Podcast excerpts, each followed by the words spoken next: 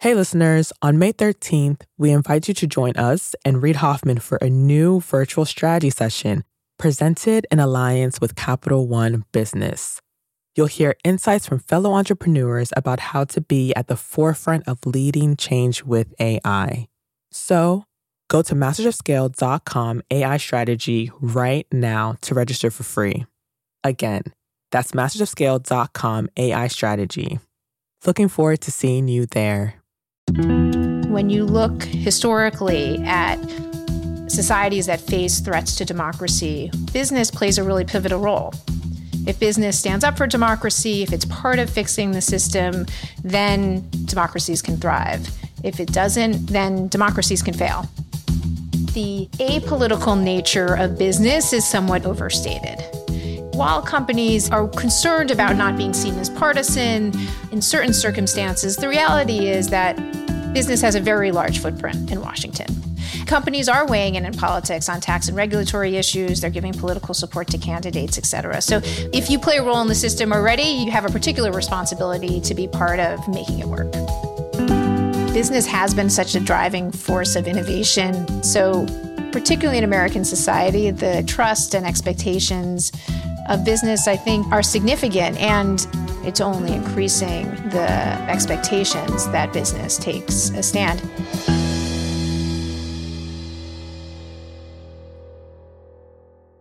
That's Daniella Ballou-Aares, co founder and CEO of the Leadership Now Project, a nonprofit dedicated to engaging business leaders in the future of American democracy.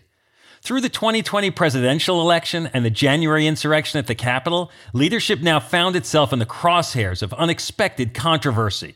I'm Bob Safian, former editor of Fast Company, founder of the Flux Group, and host of Masters of Scale Rapid Response.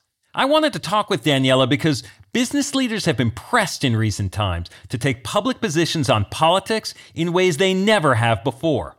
That, Daniella says, is a good thing for business and for democracy. She argues that even businesses that don't lobby are still key players by simply paying taxes. Businesses are supporting the overall system of government Daniella also talks about the rising trust that people have for business leaders, the responsibility that comes with that, and how business style innovation could remake democracy for the better.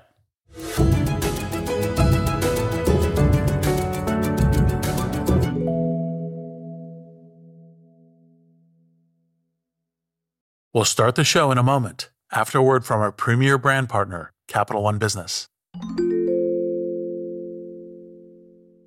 I woke up in the middle of the night because I had this nightmare that we were front page news that we've done the stupidest mistake of our life by making this pivot. That's Aparna Saran, Chief Marketing Officer for Capital One Business, and she's recalling a moment from her previous position at Capital One when she was heading up a team designing a new business card. We had just made the decision to go all in and sunset the prior version of the product, which was honestly the cash cow for our business. When we made that decision within a senior leadership meeting, as someone who had been on the journey to build this out for five plus years, it was really exciting. But by the time the weekend hit, I started to feel the responsibility and the pressure. We are taking this big bet on something that I've built Perhaps you've been there. You've made a pivotal decision, and then panic sets in. How would Aparna calm her butterflies and steer her team through this pivot? We'll find out later in the show. It's all part of the Refocus Playbook, a special series where Capital One Business highlights stories of business owners and leaders using one of Reid's theories of entrepreneurship. Today's Playbook Insight have multiple Plan Bs.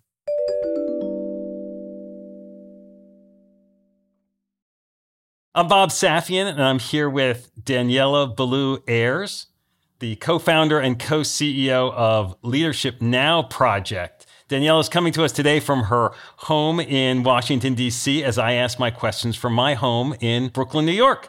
Daniella, thanks for joining us. Pleasure to be here, Bob.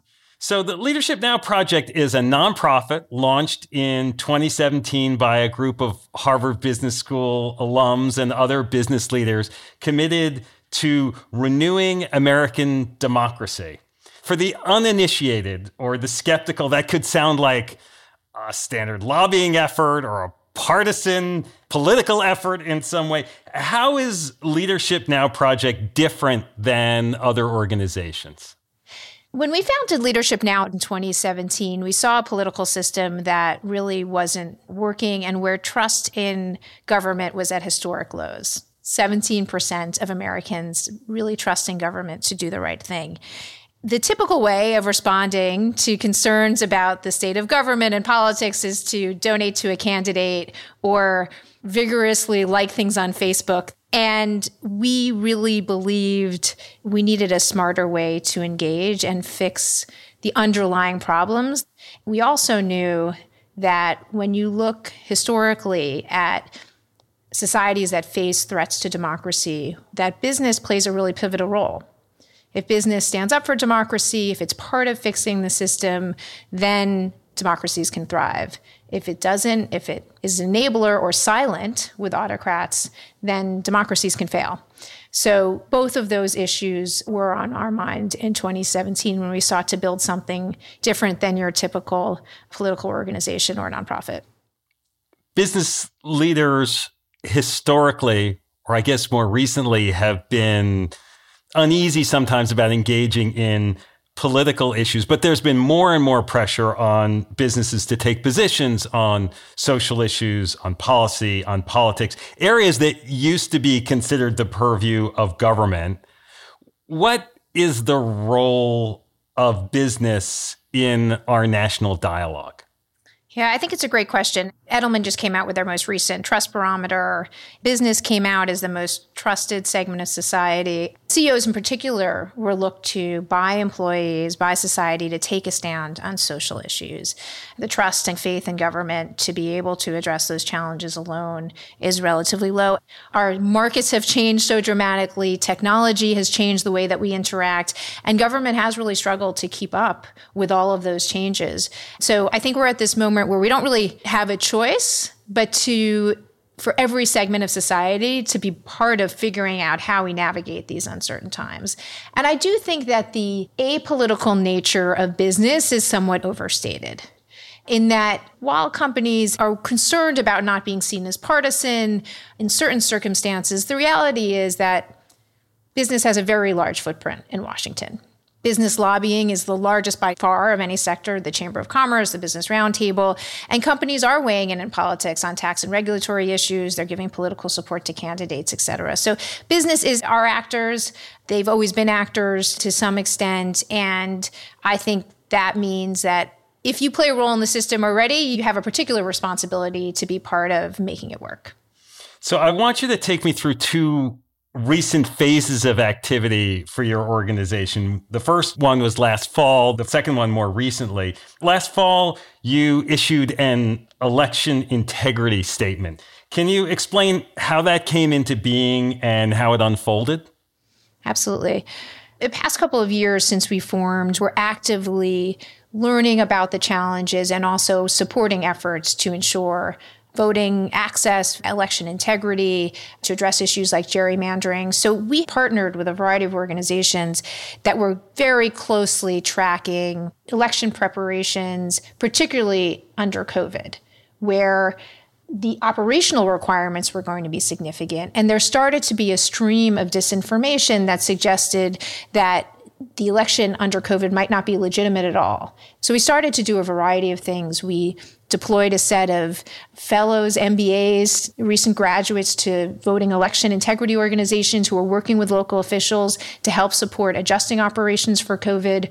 We started informing various business actors and our members around what the threats could be. We started working with organizations like Protect Democracy that had a task force on election crisis to prepare. And it became clearer and clearer as we got closer to the election that these threats weren't going away.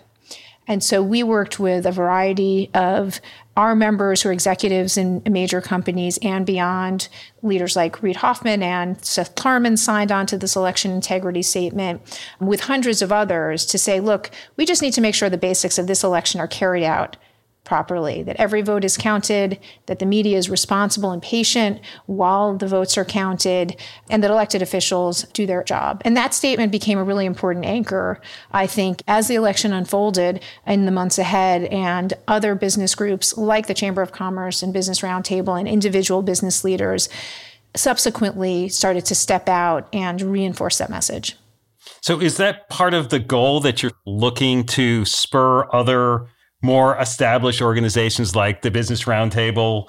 Is this the way you scale your impact? To use the terminology that we use here, absolutely yes. I think as as business school alums and entrepreneurs, an entrepreneur myself and others, I can't help but think about how do we drive that scale, and especially because there's so much urgency we don't have time to wait five, ten years. We want to tap into the existing networks. We've tapped into the alumni networks of schools. We work with business school academics who are really helping to rewrite curriculum to inform students about the role of business in democracy. And we now have really deliberately sought to work with industry groups like the Chamber, like Business Roundtable, like local chambers of commerce to be a source for information about the state of our system, how business can play a proactive and positive role.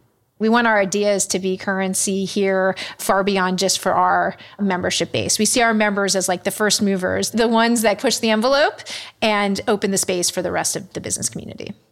So you see as the year is unfolding, as we're moving toward the election, that there's some risk about how it's going to be received and the integrity and the credibility of it and you get this work done and you have this echo impact and yet still the voices of concern about the election continue and we land on January 6th the day of that insurrection at the capitol. Where were you that day? How did you hear about what was going on and what did you try to do about it I was actually sitting right here where I am right now, which is six blocks from the Capitol. I was on a call and started to hear some sirens. I was getting texts from people across the country making sure I was okay, because of course I wasn't right there. I was in my home, but it was a scary moment. Our friends, all of our neighbors, we had children in our home playing and we all wanted to make sure we kept them inside. We didn't know where things were going to go. So there was a very personal moment for me around just the safety of my family and of course the safety of our nation and how that was going to play out. But then it was also of course it was like we'd been watching this for months and months that this was a possibility of how things could turn out.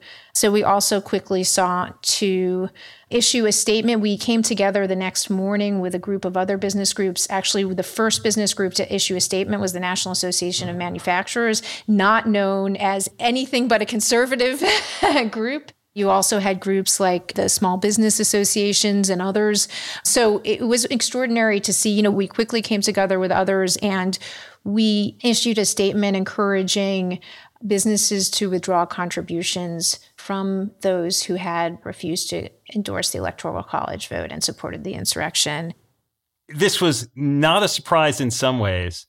And of course, obviously, a surprise in other ways that it actually came to fruition in the way it did. In those dialogues with business leaders, were they surprised? I think that I continue to hear from many business leaders that they saw January 6th as an inflection point when the nature of the threat to democracy became so real that it is informing and shifting the way they're thinking about how they engage in the system. I would say for our members who'd been primed on these issues for quite some time. It was less of a surprise, though it was still a surprise to all of us that it actually happened. Like we knew the possibility was there, but it's still hard to imagine, and it still is. I do think there's a real question around does that concern and shift in thinking sustain, or do people move on? I think we need to move on, but we also need to move on with a different set of sensibilities about what the risks are and also what our role can be in changing them. You mentioned this idea of shifting how they engage in the system. And some organizations previously supported specific candidates, specific parties. Others played both sides, trying to have an interest everywhere. But some of the CEOs I've talked to since January, they're pushing pause on supporting anyone, almost like they're suspending their engagement as opposed to engaging more. Do you hear that? Do you see that? Where do you think this engagement is heading? And where should it head? I think there's a couple of ways that companies can go. You have companies like Microsoft, for instance, who've come out and said, we are not going to support any of the candidates who supported the insurrection in the federal government or at the state level for the next two years. No contributions to those elected officials. And they're also setting up a democracy initiative where when you support your corporate PAC, you don't need to support a candidate anymore necessarily. You can decide to support voting rights efforts, efforts to address gerrymandering or campaign finance, which I think is a very good shift because corporate PACs often are employees are encouraged to contribute to them. and the only vehicle then is to give to candidates. So I think Microsoft's statement and approach was quite strong. You see others that are pulling back altogether. Charles Schwab, for instance, said they were discontinuing political contributions and making donations to the Boys and Girls Club and historically black colleges and universities with their former political contributions. I think both of those paths have merit. I think what's most important is that companies are setting a minimum bar criteria for who they're willing to work with and support and what they expect of our political leaders. I think companies have lots of criteria of who they'll support in terms of policy. Is that political leader supporting policies that are good for their business and their regulatory context? But I think we need to add to that is this a candidate who is supporting the fundamentals of democracy? Are they supporting everyone's right to vote? Are they making sure that they're not gerrymandering their own seats so they keep power as long as possible? I think those kind of criteria are very legitimate for business to set as minimum bars ultimately, the way that business interacts in Washington and state capitals with politics has not evolved for 20 years. It's very old fashioned. It's writing a check to show up at a fundraiser and mention to someone your regulatory interests. And I think there's plenty of room for rethinking that relationship in a way that's good for democracy and still enables business to be part of building a strong economy. As you describe that historical way, I think others just call that the swamp. But as I'm hearing to you, it, it sounds too a little bit like that maybe there's a more conscious differentiation between talking about business and politics and business and government. There's the process of the elections, and then there's the operation of the apparatus and the policies that are part of that. Am I hearing that right? Yeah, I think that's right. I mean, I would say business and government or democracy, kind of the core functions what is worrying is if we erode basic functions of democracy, faith in democracy. I think this is a really important moment to kind of shore up the system and for business to make a proactive stand and say, look, we want this system to work. And part of that is supporting voting rights and competitive elections, but also I think we could be a lot more ambitious. This election, there was about a 62% turnout in the presidential election, the highest in memory, and even under COVID. So why can't we set a goal that 80 to 90% of Americans should be voting in every election and business is going to be part of that? I mean, business dipped its toe in the water this election cycle by doing a lot of messaging around voting. And maybe we can turn this around a bit and say we shouldn't be in this moment where we're trying to add new barriers to voting. I mean, there were 250 laws introduced in the last three months to restrict voting at a state level, which just seems crazy. Like, we should actually be working on how do we make the voting experience and participation as smooth and easy as possible. So, I think there's an interesting role for business play in that. You talked to me a little bit about the need to educate some businesses about the investment that they're actually making in the political system, even when they're not overtly lobbying, that as part of a functioning part of society, they're actually funding a lot of government. Can you take me through what that education is for someone who might be running a business, is listening and saying, like, why should I get involved in this? Yeah, I think twofold. One thing we've talked about is this relevant to all business people? Is this just a question of kind of the big companies that are big lobbyists? And I think the role that an interaction that business has with government and politics is a lot broader. So let's think about startups, whether you know an Uber, an Airbnb, whose business models depend on a lot of interaction with government in order to enable them to participate in the local business environment. I think a question that anyone who's interacting with government should be asking is who am I working with and are they supporting the kind of health and strength functioning of the system? If the answer to that is yes, great, let's work with them. But if you take an approach to politics, which is very transactional, and you say there's one regulation I care about or one tax I care about, and I'm just going to go and focus on that and engage with political leaders on that, that political leader you're interacting with may spend the rest of their time undermining the system, and you've never asked that question or created a guardrail to make sure they're not doing that. So I think the transactional nature that many companies have taken to politics can be really detrimental. And actually, I think a lot of Americans have taken a transactional nature to politics. They've just said, hey, I care about one issue and I'm just going to vote based on that issue. I care about one policy.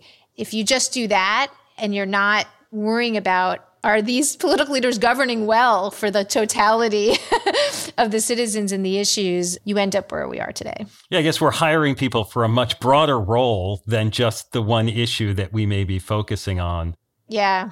I think that's actually a great way to think about it. And we're asking them to make hard decisions whether it's responding to a pandemic or creating good economic legislation or dealing with climate change and healthcare. It's a big job. And the flip side of this is we need to have great talent going into politics who have the orientation to solving those problems and can be analytical decision makers.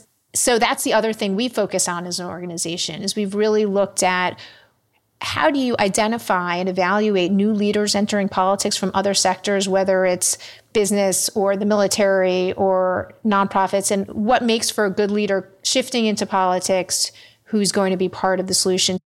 We'll be back in a moment after a word from our premier brand partner, Capital One Business. There was panic that set in that night because I didn't want to let people down. We're back with Aparna Saran of Capital One Business. She was recalling the time she woke up in a cold sweat, terrified that the new product she had been working on might fail. So the next morning, she sat down and wrote an email. It was Sunday morning, and I said, you know what? I'm going to just like share this with my peers.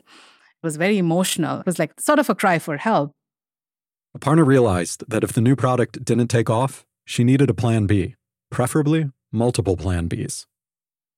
I'm inviting them to be the thought partners so that we are mitigating as much risk as possible and we have contingency plans in place as we make this move you write something like this and your heart is pounding should i send this it was a super vulnerable moment for me but then i was like i'm going to just send this. Like what's the worst that'll happen? It can't be worse than being on the front page of the newspaper. So she held her breath and hit send. What happened next would surprise even her. We'll hear about that later in the show. It's all part of Capital One Business's Spotlight on Business Leaders, following Reid's Refocus Playbook.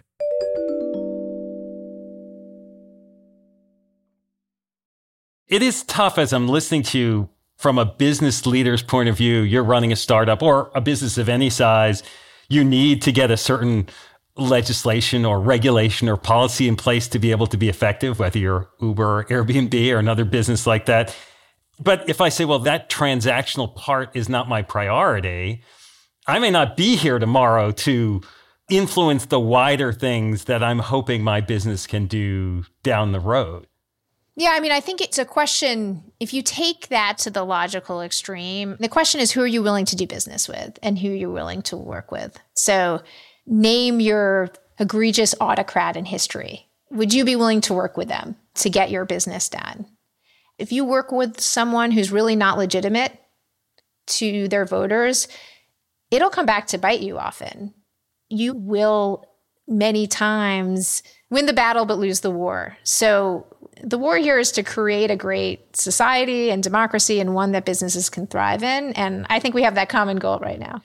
I, think a lot of leaders do struggle over the widely divergent viewpoints across their employees and their customers, and they they want to do the right thing, but without polarizing some of those constituents, and that ends up narrowing the areas that they engage in. There's a moment right now where we can be really thoughtful about defining what is indeed partisan and what does it mean to be a principled leader in America.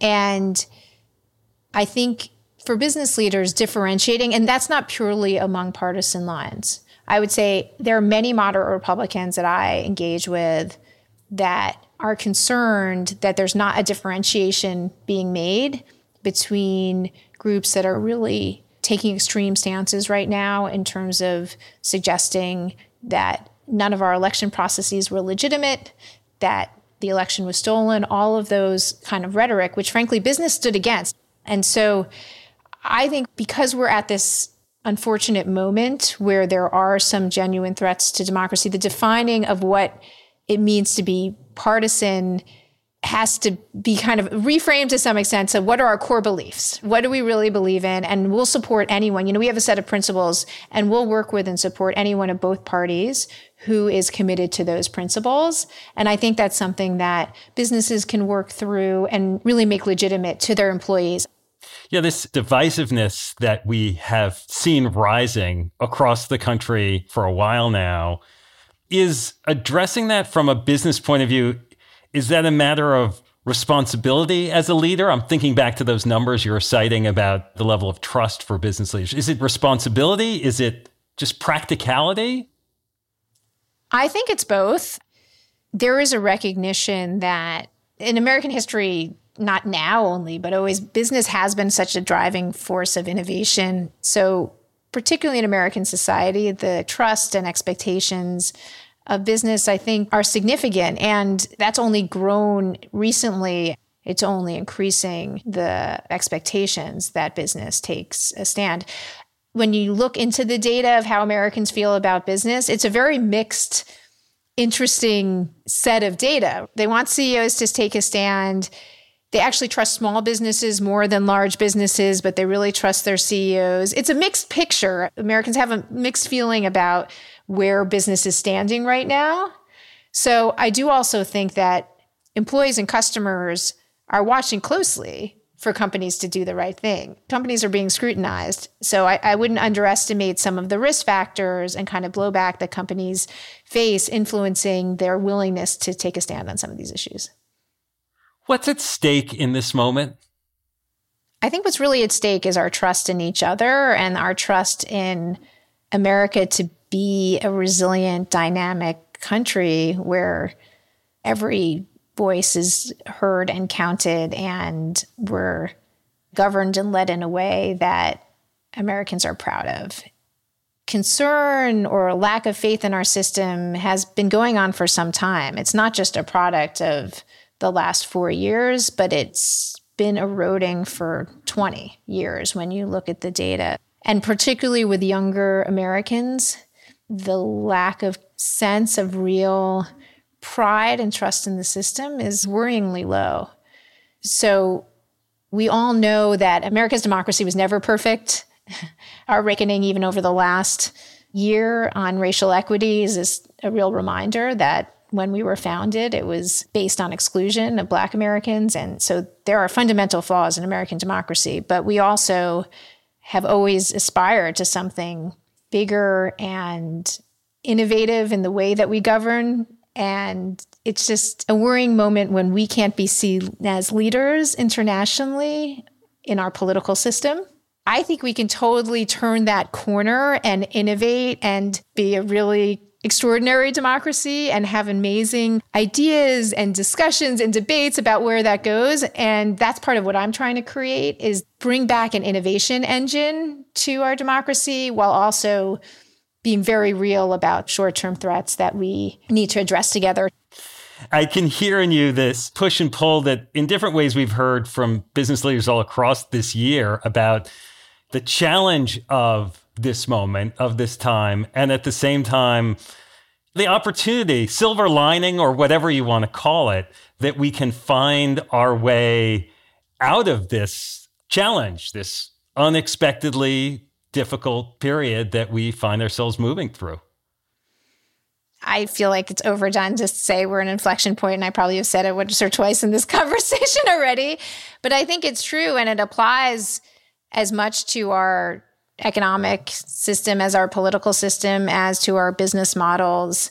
All of these things are kind of intersecting at once. So, what are some of the specific things that business leaders can be doing right now or have been done? So, you know, obviously the election is done. Fortunately, the insurrection is done. So, okay, immediate reaction, rapid response on that is behind us. But how do we set this kind of new paradigm for engagement? When are some of the specific intervention points? So, I just wanted to mention a couple of things that we've been doing and that we've seen real leadership on. Most recently, last month, we submitted with a group of over 300 business leaders and companies an amicus brief to the Supreme Court in support of voting rights. There's currently a case in front of the Supreme Court that is asking the question of is the Voting Rights Act still necessary? Are voting laws too restrictive? Are they legitimate, et cetera? And so we came out with a very strong amicus brief with companies from PayPal to D. Shaw, hundreds of business academics that said, we know that democracy is good for business. We know that racial equity is good for business. We see this in our own companies, and we should be doing everything possible to protect the right to vote of Black Americans and all Americans in our society. And any erosion of that goes against what we know to be good for our country. A second thing that we're seeing in the short term is with the state by state laws being introduced that are restrictive of voting rights, we're working with our local chapters in states, in multiple states, whether it's in Texas or Georgia or Wisconsin, to have a real business voice in the press and with other business groups to say, look, again, we really want to support voting, not only voting rights, but elections that are easy for people to participate in, that are transparent, et cetera. So I think for everyone who listens to this, getting involved in your local community and in your local political context to support strong elections. And that's not only in states that are the most contested in the election. I look at New York, Bob, you're sitting, I'm a Brooklynite originally. New York elections, a kind of a mess. um, New York has had some of the lowest primary participation rate in the country. They've historically made it quite difficult to vote. There's no reason that we should not all of us be asking our local political leaders to make sure that our democracy is functioning well. So that's an entry point. It doesn't always have to be on a national scale. It doesn't need to be in Washington. You can start local and it can have a real impact. I have had this conversation probably last year at this time with Reid Hoffman about how come I can't just vote on my phone? And he said, no, no, the easiest thing is just to vote by mail. Obviously, anything can be questioned by anyone, but if I can do my banking on my phone, like it just seems like it should be so much easier to access getting your voice heard than it is. And I hope we can find a way to do that. I know not everyone wants everyone to vote, but I do believe that that's a better way for our country to operate in the long run. Absolutely. And there's a lot of innovation to learn from in business and other countries. Estonia votes online, you know, there's many. So I think that challenge of making it easy, accessible, and of course, secure and legitimate is one of the things we need to take up in the years ahead while at the same time making sure that these legal battles don't further erode the current system. It's been a stressful year going through all this. Are you stressed? Do you find yourself stressed? Do I seem stressed? No. uh, yeah, I mean, sometimes. I realized after the election that that had been a pretty stressful period. So I am kind of a keep calm and carry on kind of person in many ways. But I think the last four years probably just had a degree of uncertainty about where we were headed. And then obviously with COVID on top of that. And then the weeks waiting for the election results. All of those things, I think, took a toll on me and took a toll on many of us. So I feel energized now to move to the next phase, but I think there have been some very challenging moments in the last few years. Well, again, Daniella, thank you so much for talking with us and sharing your perspective. I really appreciate it. Thanks so much, Bob. And now, a final word from our brand partner, Capital One Business. Throughout the day, text messages and emails kept pouring in. Whatever you need, just let us know. We're back one more time with Aparna Saran of Capital One Business. She was telling us about a Sunday morning email she fired off in a moment of panic. Minutes later, her inbox was overflowing, and the support she found wasn't just emotional, it was practical. We talked about detailed contingency plans and we created our go to market strategy before we are in full rollout mode, we had stage gates so that we could test and quickly learn and iterate. And within a matter of like six months, as we were rolling things out channel by channel, those stage gates would allow us to pivot if we saw something that we didn't like. That day, Aparna learned a lesson that stayed with her. Having multiple plan Bs doesn't just expand your options, it gives you new opportunities. The best way to pivot is actually open doors for thoughtful conversations because humility in knowing that you actually don't know everything, as well as the empathy in knowing that disruption is always drastic and abrupt, helps you go through that pivot with other people in a very different way. Capital One Business is proud to support entrepreneurs and leaders working to scale their impact, from Fortune 500s to first time business owners. For more resources to help drive your business forward, visit CapitalOne.com slash business hub. That's CapitalOne.com slash business hub. Masters of Scale Rapid Response is a WaitWhat original. The show is recorded remotely using sanitized audio gear. I'm your Rapid Response host, Bob Safian. Host for Masters of Scale is Reid Hoffman. Our executive producers are June Cohen and Deron Triff. Our supervising producer is Jay Punjabi.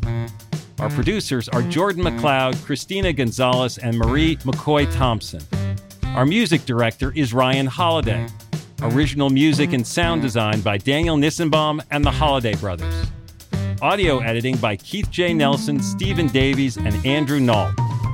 Mixing and mastering by Aaron Bastinelli.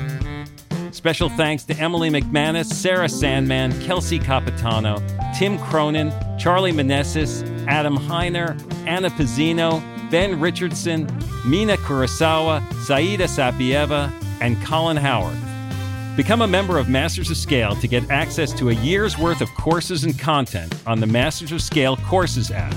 Find out more at mastersofscale.com slash membership. Visit mastersofscale.com slash rapid response to find the transcript for this episode and be sure to subscribe to our email newsletter.